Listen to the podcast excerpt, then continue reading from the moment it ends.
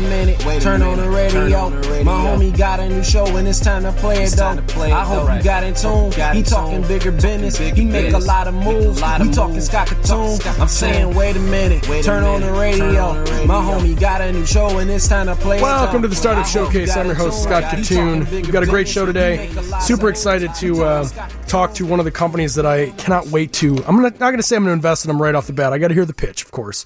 Uh, but I have to tell you, I'm super excited about it, and I think. Uh, well, I think I'm probably going to invest in it. But uh, we'll get to that in the second half of the show. On the first half of the show, one second, let me plug in. On the first half of the show, uh, we're going to talk some stocks, and I would love for you guys to text and call in. The number is, uh, well, I repeat this all the time 312 981 7200. Feel free to text and call. We got questions on the stock market brought to you by YCharts. I tweeted out, so follow me on Twitter, well, on Instagram, Twitter, anything, at Kitun, or you can follow us at Technori. Any questions? We've been receiving a lot of them in the DM box for Twitter, so feel free to continue to do that. Uh, I tweeted out a couple of things in the last hour or so, and I'll continue to push through the show here. The stocks that I want to talk about, I think, are the same ones that anyone wants to talk about right now Tesla, Casper, Uber, Spotify. I sent out this week's chart, again, brought to you by YCharts. We appreciate all of the uh, assistance that they're giving in this on this. Tale of two worlds those who show a path to revenue and are rewarded, and those who don't. And uh, I guess I'll just start with Tesla because I'm excited about it, mostly because I've been, as I've said in the show a million times, I've been talking about this with my friends forever and getting uh, a ton of like, you're an idiot and, and other things that are more colorful than that. Um, and they hit a peak, almost a thousand dollars a share this week. I believe it topped out somewhere around 968, and now they're traveling somewhere around 745. So they took a, a, a pullback. I would like to dig into that. If you have questions or comments on this, or you're part of that whole uh, investing chase of Tesla this past week, feel free to call in and text uh, text your thoughts. Here's the deal. So they finished on the week up eight percent, a little over eight percent. Uh, at a peak, it was like twenty eight percent. And I started asking some of my trader friends. The first person I talked to, this is at, let's say it's about 700 and change, 725, I think is actually the number uh, the share was going to. Um, and I said, you know, holy cow, right? It's, it's crazy since the 550, 600s. And he was like, you know, this is all the bulls and all of the traders who are sort of uh, trying to recoup and or uh, paying back those that shorted the stock. And that was sort of the explanation. Then I went back to them as it starts to approach, you know, high sevens into eights, and of course nine, and then rushes to almost a thousand dollars a share uh, three days ago. And they're just looking at me like I, I don't really have an answer for this. And there is answers in the sense that like the there's the China piece, which is twofold, right? Because there's the coronavirus on one side, which you would think would have an impact on the market, and it just hasn't, which is bizarre. Um, and there's the other side that they're going to open up a plant in China at some point here soon, and that you know opens the door to a ton of output, a ton of revenue, and so yes, we should be excited about it. And there's also Tesla meeting its uh, meeting its numbers and showing that it's it's revenue positive at, at, for at least a chunk of time until they go back into growth mode. They also have announced a couple of new cars. The car pre-sales are fantastic. All those things are great, but fifty percent in like two weeks or three weeks, a little over, a little under three weeks. What and like that's an insane number, right? So I start talking to some of the people who are a little bit younger. Not that age is a thing, but they were like, "This reminds me of the Bitcoin run in 17." And I started thinking about it, and I was like, "You're right, it does." What was one of the big components of the Bitcoin rush? And, the, and we'll get into that again later at the end of this little segment because Bitcoin's on the run again and Ethereum's up 60% on the week if you follow. Um, and the answer was social media. The answer was a lot of young investors were getting involved in it and they were pumping the number up and they were buying and selling in a huge, you know, clip, but like they were going on social media and putting videos and telling all their friends who didn't know anything about it that they're getting rich. And that ballooned the currency, which I have a, if people are interested, I can do it on Instagram. I can do it on the show if there's time. I got the greatest explanation of cryptocurrency. I'll share that with you later. Um, just because I think it's, it was fascinating. I've never heard anything like this. Anyway, Tesla, if you look at TikTok, for those of you who follow the app TikTok, there are 20 year olds, there's actually tweens and 20 year olds who are making videos viewed by millions. I mean, it's close to 100 million views on the collection of some of these videos. talking about putting money in Tesla and certain kids who had enough money in the front end to, to invest who said that they have their college paid off already. They haven't even gone to college and they've paid off their college already with just the run on Tesla in the last month and change. And that has to be a huge part in my mind of how Tesla just exploded because none of the other metrics make any sense. Yes, it should go up. You'd argue that coronavirus should have impacted it more to go down, and it didn't. And yet it just went on a tear. And the main thing is so I go back to the traders and I'm telling them this, and I just watch this like whitewash on their face because in their head they were like, oh my God, that completely makes sense. And then a couple other ones said that they had heard kind of similar things. And when you look at it, this reminds me, and this could be a, a signal for those investing. I'm not sure uh, for the future. This isn't an immediate thing. I'm not saying go pull all your money. In the 80s, when you saw everything go flying through the roof in the markets, people were playing a game with the stocks through the industry rags, through the Wall Street Journal blogs and rags, where people were saying it's not, insider trading, but they were, well, I guess in some cases it actually was if you watch the movie Wall Street. They were giving signals away that drove the stock prices up and down sort of fictitiously. And now we're in a world where, and that was a place where like it was mostly just traders. So at least there was some education behind what they were doing. They knew what they were doing, good or bad. Now we have kids who don't know anything. We have adults who don't know anything. And they're going on social media where they can get in front of millions, billions of people. And they're making crazy statements, but they're not even putting out charts and saying, "Hey, look at the look at the metrics." They're literally just saying, "I got rich on this." And that's enough. And if if I'm there, I'm looking at that with a little bit of skepticism wondering at what point do we have somebody step in and and we, would say Facebook and others would step in, but we already know from the political mumbo jumbo that that's not going to happen. It, it's something to think about. On the other side of this, I'm going to take a quick break, but I'm going to come back to you with the exact polar opposite Casper. If you're familiar with Casper, you're walking around Oakbrook Mall, there's a store Casper. I like their product, to be totally honest. At the end of the day, it's a D2C mattress king. So, like, take that with a grain of salt. We're going to talk about that. Uber and Spotify right after this. All right. Now, as I was saying before we took the break, the other three companies, one of which is the polar opposite of what's going on with Tesla, is Casper. Casper is a company that for the last while has been working really hard to try to figure out whether they should go public. They're in a situation, I'm not going to put them into the the pit that was WeWork. And there's a bunch of other, you know, recent IPOs in the last few years that that are comparable they were in a situation where they needed to raise somewhere above $300 million to be able to keep the machine going. They have spent the vast majority of their money marketing the company, which is not a surprise. That's what a growth company does.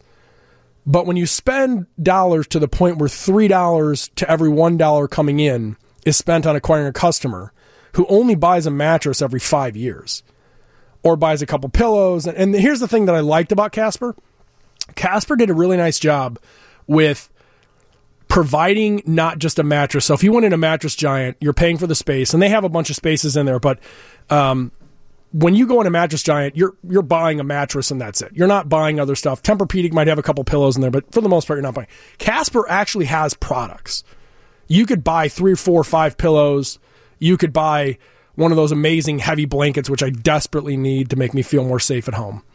And you could buy all kinds of other stuff. They've, they've got a ton of stuff in their little stores but you have to go into a store to get it. You're not going to buy that as extra click ons when you go onto the website. It's just not the way that people shop.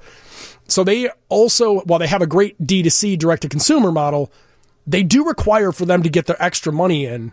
They kind of require to have stores and they do a lot of pop ups and that's great. But the problem is it's not a tech company and it's kind of valued that way. And so they're trying to figure out to go IPO. They set the price at like 18 bucks. Then they reset it to like 12 bucks. Then they went public this week. And they, they lowered the thing because they, the, all of the, the iBankers and Morgan Stanley and the rest that were involved in this thought it would be better for them to track higher rather than experience with Slack, Uber, WeWork. Well, WeWork never got there. Peloton did, which is to say that they started off where they were, where they thought they were, and then they dropped precipitously from there. They did okay on day one. They got out at like 14 bucks on a 12 launch. And then the bottom fell out and at the end of the close Friday, they were down 18%. And I think that's a signal that investors, we talked about this last few weeks, investors, retail or otherwise, particularly institutional, have had it with the crazy valuations and have had it with we're going to get there someday. And we're just we're just spending to get space. And I've talked about this a lot on the show that you want to be able to grow as quickly as you can to grab market share because there's just a lot less defense barriers existing in tech companies anymore. But you have to have an answer. And Tesla is an example. They've paid the price repeatedly for spending a bunch of money and then showing that they couldn't get there. Peloton also, which is not part of my list, but Peloton this week had a little bit of a struggle too. They did their earnings report. They showed amazing growth, but simultaneously, they also showed that they were losing money and they were losing some traction on some of the products they had. And the stock took a dump because of that. And I think it's important that people recognize, mostly I'm talking to the founders and CEOs of these companies, you've got to do a good balance between we're investing in growth and we're, we're our eye is on, on a profit margin. I'll tell you a company, surprisingly to some of you that did. Uber Technologies. Uber's up 8% on the week. They were up 10% yesterday after they had an earnings report that showed profitability. And a CEO who stepped up and said, I am committed to profitability. And I believe, if I'm quoting correctly, he said, This company is no longer going to spend money like rock stars. They are going to become a real grown up company, which is sort of the plus and minus because you want these tech companies, these high growth companies to stay at that clip. And in order for them to do that, they have to be very innovative and spend money on stuff that maybe is a bad idea, a la Snap. Snap's trading at 25 times revenue, or actually, I'm sorry, 200 times revenue uh, compared to Twitter, valued at the same amount. They've taken some swings and misses on spectacles and other things, but people believe that they'll figure it out. A company that has shown an example of we can show some profitability and growth, but also make splashes. I mentioned last week, two weeks ago too, that I had heard rumblings that Spotify was going to buy the Ringer Network. Bill Simmons is formerly from ESPN Grantland, 30 for 30, so forth. And he did. Numbers so far are undisclosed, but I'm going to tell you it's a lot. And what happened? They were rewarded. They're up five, just under five, a little over 5% on the week. And they will continue to be uh, rewarded because they're putting together a platform the right way. Slowly, they are investing in new things, original content. Rapidly, they're investing in markets like India to try to get their app out and downloaded. But they're taking a cautious sort of growth model to that. And that's an important piece of this that a lot of these companies come out and, you know, keep in mind, these are a lot of young founders, like not the case in Uber, but these are founder CEOs who are taking over a public company for the first time. And they have a bunch of investors on one side who have paid a huge premium. And that's shame on the VCs for that. That's a whole other show for another day. You should check out the podcast. That's all I talk about on the podcast. Technori podcast, ironically, on Spotify. Um, these founders are coming into this and going, whoa, institutional public investors are different from institutional private investors. Retail investors have no patience for this. And we have, like in Casper's case, they've got a dilemma because Casper's in a situation where if they don't have an IPO that recovers, that company's worth less publicly than it was privately. And that's no bueno if you're one of the you know late investors. The early investors, for the most part, made their money along the way, and they're probably fine. But companies, as they move forward, these IPOs, I, I think for the last few years, you saw not as many public IPOs from tech companies because I think there were some founders who were seasoned enough to know that potentially this might not be so great. Like people might not view this so great. And so they kind of waited until they had no choice, or they felt like they were in a favorable position financially to do it, or they just needed the money to grow the brand even larger. And so, you know, that's something very interesting. Um, one other thing I want to go into before we take our break is I, I, just thought it was interesting is somebody I met with, uh, actually, it's on the podcast from last week, Kraken, who's the largest, more secure Bitcoin exchange in the world, uh, also um, big presence and office here in Chicago. The CCO, uh, Bobby Regatta, told me when I asked him, like, can you explain this for the layman? And his line was perfect. He goes, people look at cryptocurrencies as equities when they should look at it as currencies. And if you currently are doing business in India and you're using a rupee or a peso, if you're in, you know, Mexico or you're a US dollar or a euro, wherever, the reason that you use it is because you're running a business in that area. But in the future, the reason you would use a certain currency is not about the location because it's a global economy, but rather because the type of business you're in uses a currency that is built specifically for it. So manufacturing would use this, gaming would use this. Bitcoin is your sort of fiat, that's your convert. Ethereum is good for this. Anything that's records and tracking. So when we start looking at all these cryptocurrencies, I think people should really start thinking of the future and looking at exactly what that means and investing in things not necessarily because it's hot, but because you believe that that currency can be there. Uh, thank you for the text. We got a couple of good texts coming in here. Um, let's see here. We'll read one for you. Speaking of individual stocks, somebody, this is coming from the 847 uh, 624. Somebody was telling me the other day about something that made so much sense to me that I had to look into it. That's uh that's what he said so far. Okay, so uh, with all of the vegans out there and the way millennials are treating their bodies, there's a company that is making a plant-based baby formula. This is good for me. Uh, the symbol is B A B Y F, and it looks like. So the question is, if it became club, it, it did become public not too long ago, and it makes too much sense. Is this a good, too good to be true? All right, uh, it's only trading at fifty cents per unit on the stock, so you're looking at essentially a penny stock. Um, I mean, I, I can't give you advice on this, but what I would tell you is that trend is completely true. I'd have to ask my wife, who hopefully is listening to the show, would we use a vegan formula? I think if you have a kid who has allergies to certain things, depends on what the formula is made of. If you have a kid who is using, um, you know, needs to grow or is, you know, having problems with, you know, growing in, in weight and so forth, and it might not have enough protein. I'm not sure enough about it, but I would tell you that if you look at Beyond Beef and any of the other uh, companies that are out there who are catering to this market, they're blowing up.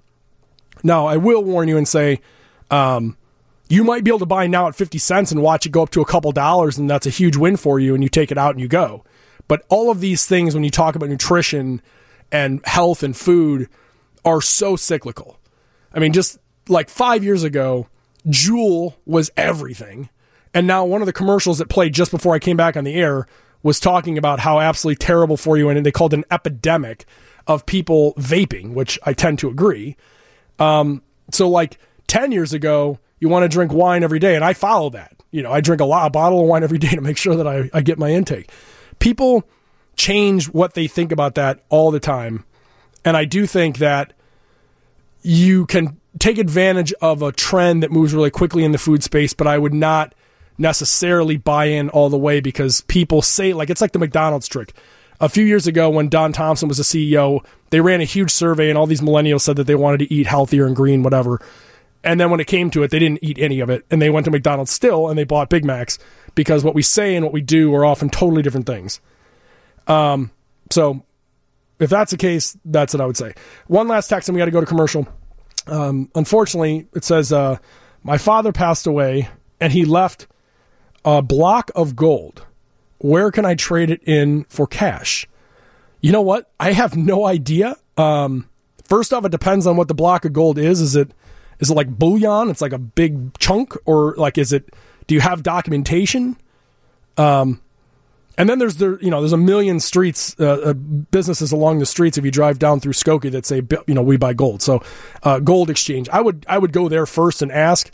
But you know, for me, when I see storefronts like that, I always think of like a pawn shop. So I might be a little bit you know cautious. But anyway, we're going to take a commercial break. We're going to come back uh, with the startup showcase portion of the show and hear a pitch from a company who I cannot wait to hear the pitch from. So we'll be back after that. Alrighty, folks, it's ready for the startup showcase portion of the show. So let's see who gets off the elevator. Henry, are you there? Yeah. Hey, how's it going, Scott? Good, my friend. How are you? I'm doing great today. Excellent. Um, so I'm super excited to hear this pitch. Uh, I've been talking about it with a couple of my friends on offline, and now we're on the show here. Um, I feel like I've convinced myself already to invest in this company, so I'm going to try to keep myself from being giddy. I'm a little, um, I'm obsessed a little bit about these like apps that we can use to invest in the varying from like M1 Finance to obviously Robinhood. Uh, last week or two weeks ago, I had Ember Fund on, which is sort of a crypto play. Um, yeah. Also raising a Republic, of course. Uh, so why don't you give us the pitch on what Rocket Dollar is and why we should invest? Yeah, sure. So uh, Rocket Dollar is a web platform uh, that we let people basically go online, open an account in five to ten minutes. But instead of the traditional stocks, bonds, and mutual funds, we let people keep the tax advantages of IRAs and 401ks and make private and alternative investments. So that could be Republic, could be crypto, be a direct investment into a startup. Uh, it could also be buying a rental property as well. That is about as simple as it gets. Um, yeah, it's it's actually kind of crazy. You think about it because um, I'm going back to like 2016, and I I start talking to Ken, the CEO founder of Republic, and and I'm t- you know we're talking about the idea of this is of course before I think Robinhood really took off and all this stuff, and it's like, um, I want to invest, and I feel like I have a pretty good eye for it, and I'm obviously paying more attention to tech startups than the average Joe. Um, sure, but the idea of just investing through Republic or other platforms like that, Micro Ventures and others um, I'm not really thinking of the taxes. I'm just thinking like I'm put I'm pouring money out the door and I just hope it comes back and we'll see what happens. And now, yeah. as these platforms have gotten more sophisticated, there's like uh, like I have I've had a couple of exits on it, and it's like, oh, all right, now I got to pay tax. Like where what am I like? All of a sudden now I'm thinking, why am I not taking advantage of the taxes? Why am I not managing this the same way I manage you know real money? Right. And, and, you know, that's one of the things I've always been in this financial services, concentrating on tax advantage space. So I'm probably about 10,000 times or more in my life, I've told people that, hey, that sounds like a great investment, you know, something they already want to do. But, you know, the thing is, if you bought that exact same investment that you've already vetted, that you have knowledge about, and you do it inside of one of these accounts, your returns are actually going to be better. So it, on the annual basis, it could be 50% better depending on the tax status of your state. Uh, you know, down in Texas, a little bit better, but still, you know, maybe 30% better returns if you didn't have to pay taxes on the same investments that people are already making. Yeah, no, it's, a, it's a, no brainer. So t- tell me a little bit about the downside of it. It's like, there, is there a downside to it? Well, you, you, know, the downside, of course, is that it's a give and take. So whenever you're dealing with uh, the U.S. government and the IRS, it's a give and take. So basically, I thought it was mostly just talk about, take, no? Well, uh, yeah, but in this case, let's get let's talk about the give. Yeah. So what they give you in these particular accounts is potentially decades of being able to kick kick the tax man down the road um, and then the ability to sort of just uh, take those gains at the way you want to take them. So that that investment that you exited on in a non-taxable account, you basically get that exit taxed in the entire amount on the in the day that you received it. Yep. But if you received a let's say twenty thousand dollar gain on an investment in an IRA, at some point down the road when you're when you qualify over fifty nine and a half, you could actually decide that that year to take only two thousand dollars of that gain and pay taxes on only two thousand then um, by adhering. So that's the give, right? They give you those uh, the tax benefits, but the take is that it is liquid up until a certain age, which is 59 and a half. Um, and that's the take. So you have to wait to be able to uh, to take the take the gains in, on your investment, essentially. Yeah, no, I think what's compelling about this to me, and it should be really compelling to everyone listening to the show. To be honest, this is retirement focused, and for those who don't know, when you're investing in startups, unless you are a VC, uh, and this is like your whole business. And even in this case, it's still the case. But the typical exit's going to happen somewhere between eight years and never. And right. if I'm making these investments now, I'm I mean, I shouldn't be thinking I'm going to get a return because I'm going to buy a house. Like that's not how this should be thought. It's like if I if we have an exit, which I hope for, it's eight years right. from now, which puts me at you know almost fifty, which is crazy. Right. Um, and well, so you and know, I tell people yeah. that hey. Uh, you know, they say, well, the pro- but the thing is that Henry, my counter to that is that if I did the investment and it's a loss, then I can write that off. And I tell people that look, you have to have you're you're having conviction. So if you're already thinking that way, why make this investment in the first place? The whole point is to, you know, sort of play a numbers game, invest in enough deals to where the 10% or so that provide a return actually offset to a higher degree than you would have received just being in a plain Jane mutual fund inside of one of these accounts. And, and there's quite a bit of money in these accounts. So what I tell people is that, look, the characteristics of money that's inside of an IRA. So let's let's not try to characterize this as a retirement account. It's really a tax protected or tax yeah. advantaged account. That the characteristics of this account is it's geared towards um, uh, minimizing taxes on very high positive gains.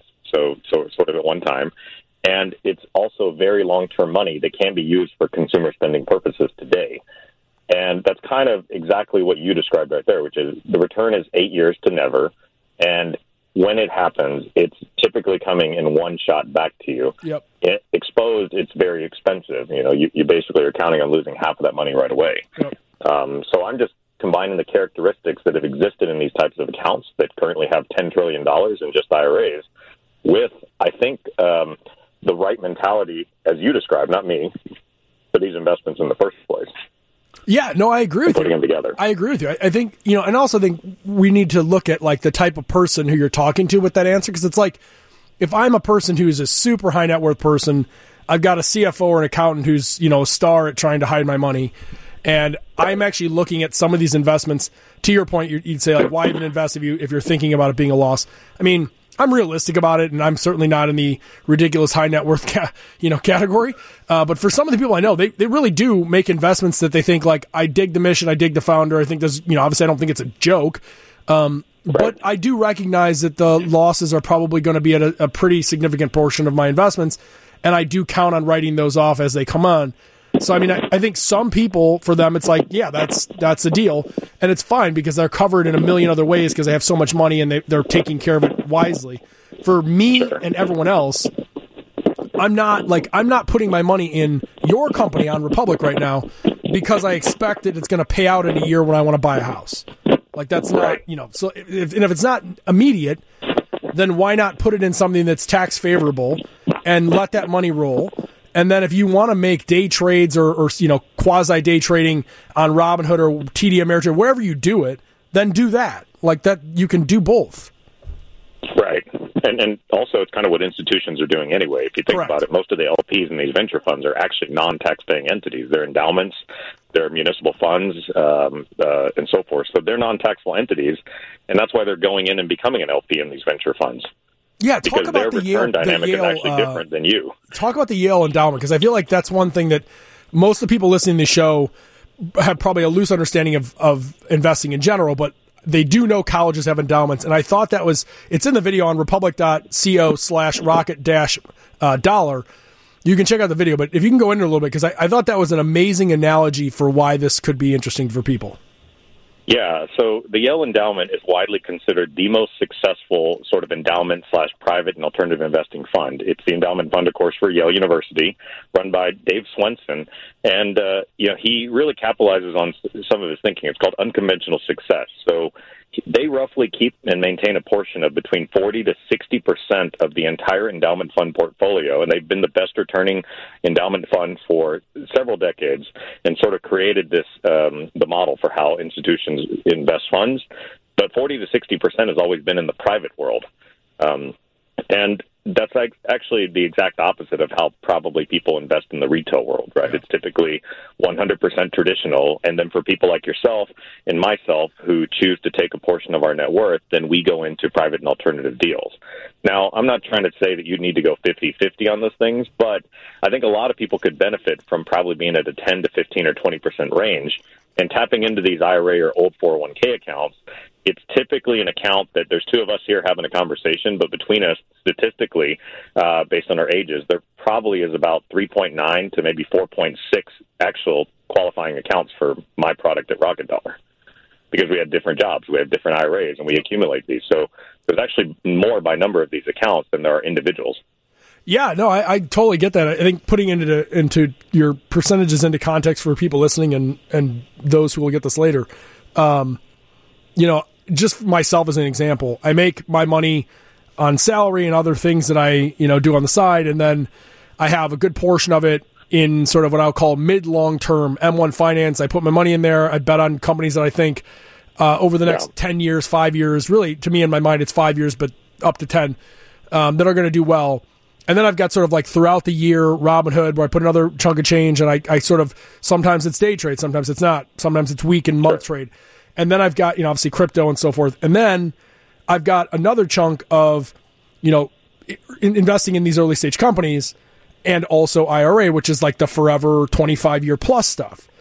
And I think Right. that people right now, some of them, if they're lucky, they have a financial advisor who's doing some version of this for them, but most do not. And those who are investing without having a structured percentage where it's like this baseline where my highest percentage of return is in a place that has the best tax advantage possible, the like you have to measure how much money I'm trying to return versus what the tax implication is going to be, and then layer those by percentage so that you you are you know obviously liquid enough, but also not you know you're probably not going to pay. You're probably not going to have a forty or fifty thousand unless you bet in Tesla earlier. You're probably not going to put Yeah. thirty or forty thousand dollars in your pocket over two weeks on on that trading. You're just not.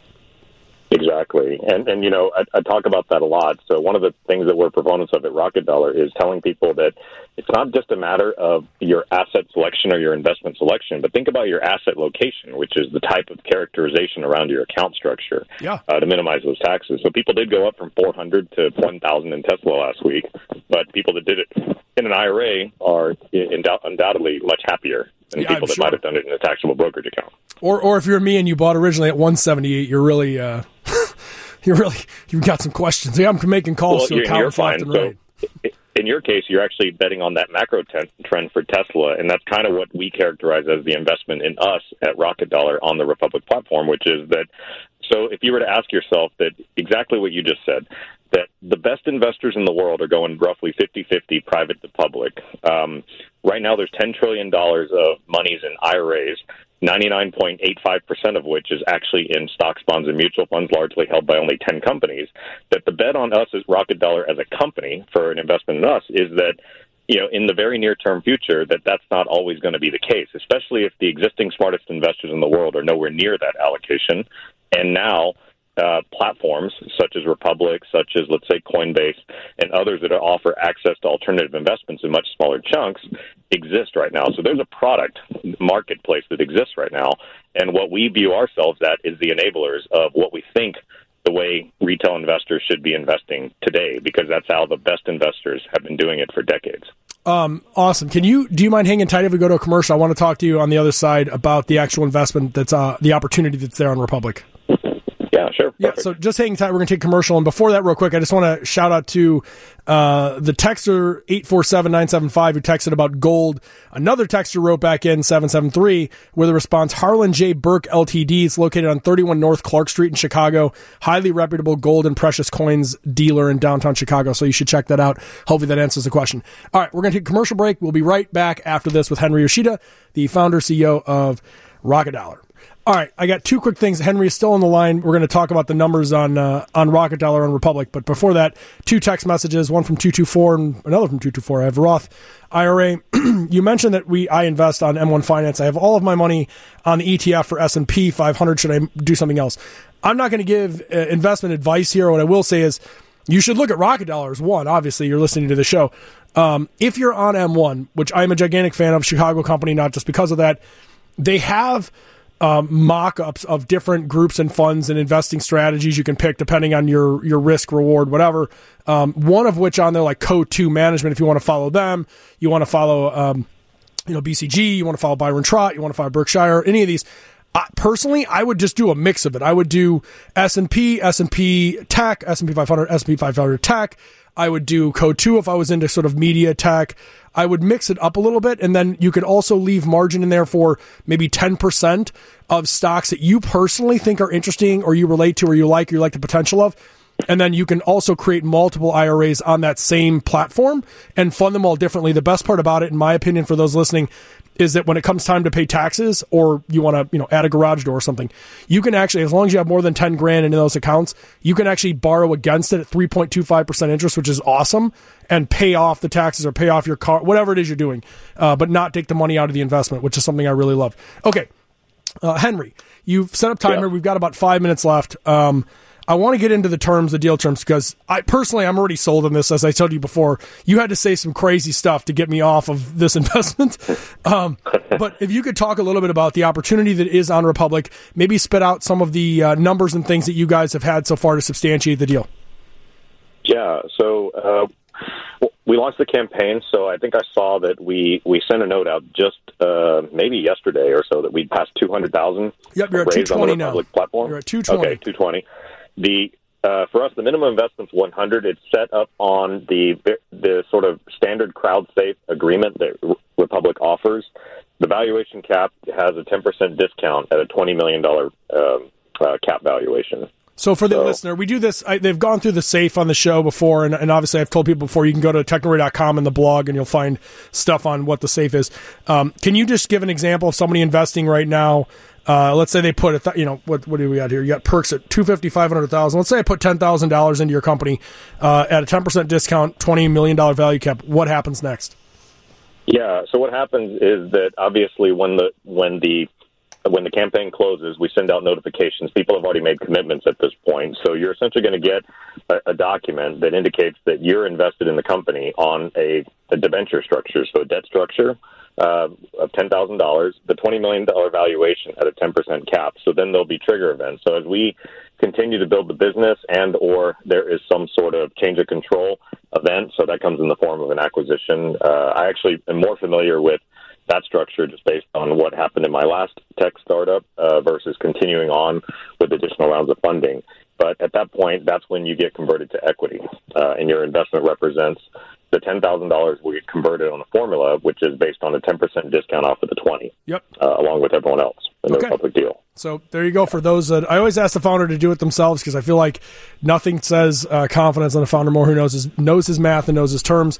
Um, yep. I, am I correct? And some of these things you can't answer. Um, am I correct in understanding that you guys probably have raised? You've raised about three, a little over three million, three point seven to date. Um, and those investors are at roughly a 20 are, are, you are you raising at essentially the same current value you guys are at on your previous raises or or what is substantiating the number 20 yeah. So the last time we raised uh, money was was just a few months ago. So we've grown we grew a lot in 2019 so essentially those people are actually just slightly under what would be a 10% discount off of 20 so they're okay. under that but that that was done uh, essentially four months ago. Okay, yeah, so, it looks like you've got eighty, uh, a uh, little over eighty million in assets have been transferred or contributed to the platform, which is obviously yeah, and actually uh, even that's changed. So we're now closer to one hundred and five okay. uh, million in assets under management, and then our park structure. Uh, oddly enough, is set up in two ways. One is which that you could become an investor in the company, but at two hundred fifty dollars or five hundred, uh, for people to go to the campaign page at the republic.co slash rocket hyphen dollar, what they're going to see, or they can go to our site at rocketdollar.com. Those perks are actually allow you to make an investment of either 250 or 500. Then you can actually get a rebate at the end of the campaign for a free account with us as well. Oh, nice. So you can make the investment using um, our own account. Well, as I said at the beginning of this, uh, I believe I will be making an investment, at least starting off. There's about 49, 50 days left in the campaign, so I'll probably make one now and then just keep watching you roll. I, I personally love the company. I love the idea. I love these type of businesses. I think you're fantastic. Um, I could absolutely see this campaign hitting that whole million dollars, to be totally honest with you, uh, minimum that's on, on Republic. So for those of you listening, I'm going to tweet out, uh, and well, tweet out, Facebook out, Instagram, everything out uh, this campaign, and we'll add it to our endorsed by Technori on the Republic page, republic.co slash Technori. You can follow the companies that we've had on the show or invested in if you're interested. Um, I'm going to start doing some commenting on there. We, they have a nice forum there to, to talk. So if any of you listening have more specific questions, uh, feel free to sign up at republic.co and then follow the Technori page. And you will be able to engage with me and potentially even Henry. So, uh, Henry, thank you so much for taking the time and being on the show today. Thank you very much. Of Appreciate course. it. Of course. All right, folks. That's a wrap for me. Uh, follow us at Technori. Follow me at Kitun. Check out the blog. Check out uh, the podcast at technori.com. Boom. That's a wrap.